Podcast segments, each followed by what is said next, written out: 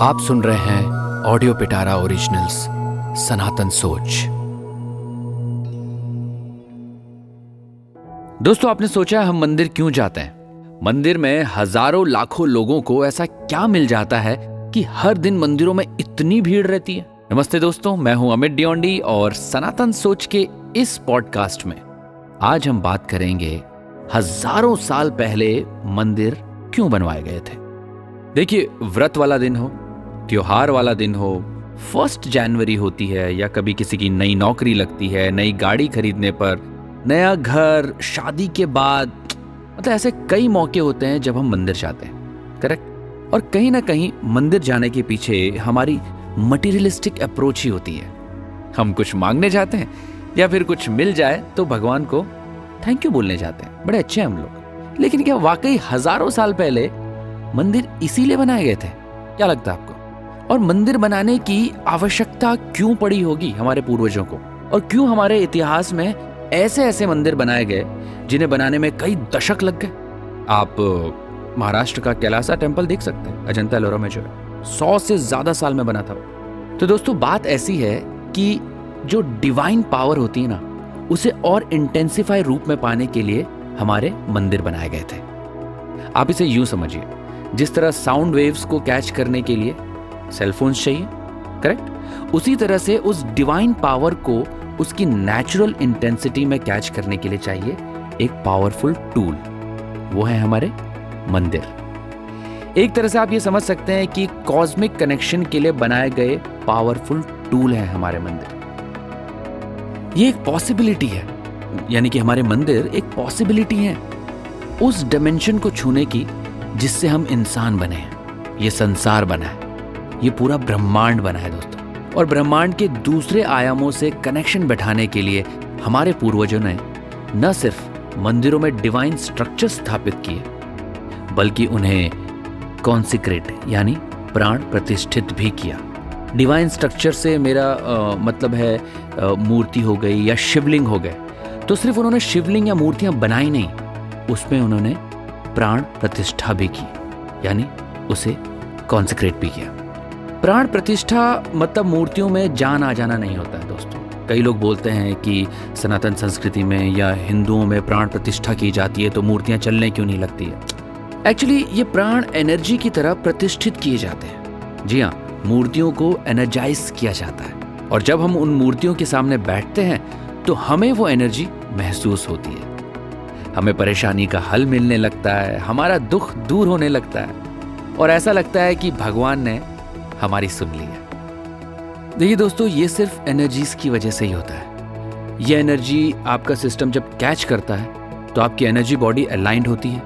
आप एक अलग सी स्फूर्ति महसूस करते हैं। आप महसूस कीजिएगा कभी। जैसे हमें अलग अलग लोगों से पॉजिटिव और नेगेटिव वाइब्स मिलती हैं। बिल्कुल, आजकल हम यही बात करते हैं, बहुत पॉजिटिव बंदा था, यार उसकी वाइब्स बड़ी नेगेटिव है। अब देखिए, क्योंकि एनर्जी सिस्टम थॉट प्रोसेस से ड्राइव होते हैं इसीलिए सामने वाला वही महसूस करता। है ठीक इसी तरह किसी प्राचीन मंदिर में जाने से एक स्ट्रॉन्ग पॉजिटिव वाइब्स महसूस होती है आपको। होती है ना?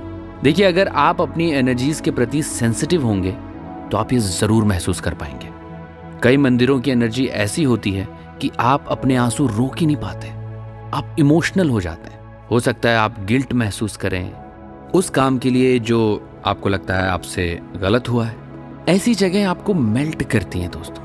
आपको लाइट कर देती हैं। एक हल्कापन महसूस कराती हैं आपके शरीर में, आपके दिमाग में। आप शांत हो जाते हैं। और प्राचीन मंदिर ऐसे एनर्जी सेंटर्स थे दोस्तों, जो इंसानों के डीप ट्रांसफॉर्मेशन के लिए बनाए गए थे। तभी तो मंदिरों में जाने से पहले नहाया जाता है, ताकि मंदिर की एनर्जीज के लिए आपकी बॉडी और रिसेप्टिव हो।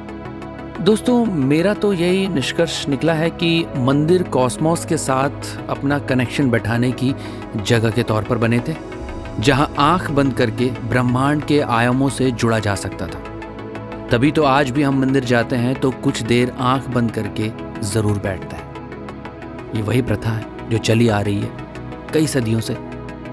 और मुझे पूरा भरोसा है कि ये आगे भी ऐसी चलती रहेगी। दोस्तों, आप इस दुनिया में कब आए हैं, कब जाएँगे, आप क्या खाते हैं, क्या कमाते हैं, इससे कोई फ़र्क नहीं पड़ता। आपको जीवन में कभी ना कभी सोर्स ऑफ़ क्रिएशन से जुड़ने की ज़रूरत महसूस होगी। आप उस एनर्जी को महसूस करना चाहेंगे जिससे आप बने। मंदिर उस मार्ग का द्वार है। हम ये नहीं कहते कि सिर्फ़ मंदिर जाकर ही ये सब संभव है। अगर आपके घर में मंदिर जैसा एनवायरमेंट है कॉन्सिक्रेटेड मूर्ति है तो आप कॉस्मोस के साथ अपने कनेक्शन को और स्ट्रॉन्ग कर सकते हैं। हमें जितना हो सके दोस्तों इस एनर्जी के पास रहना चाहिए।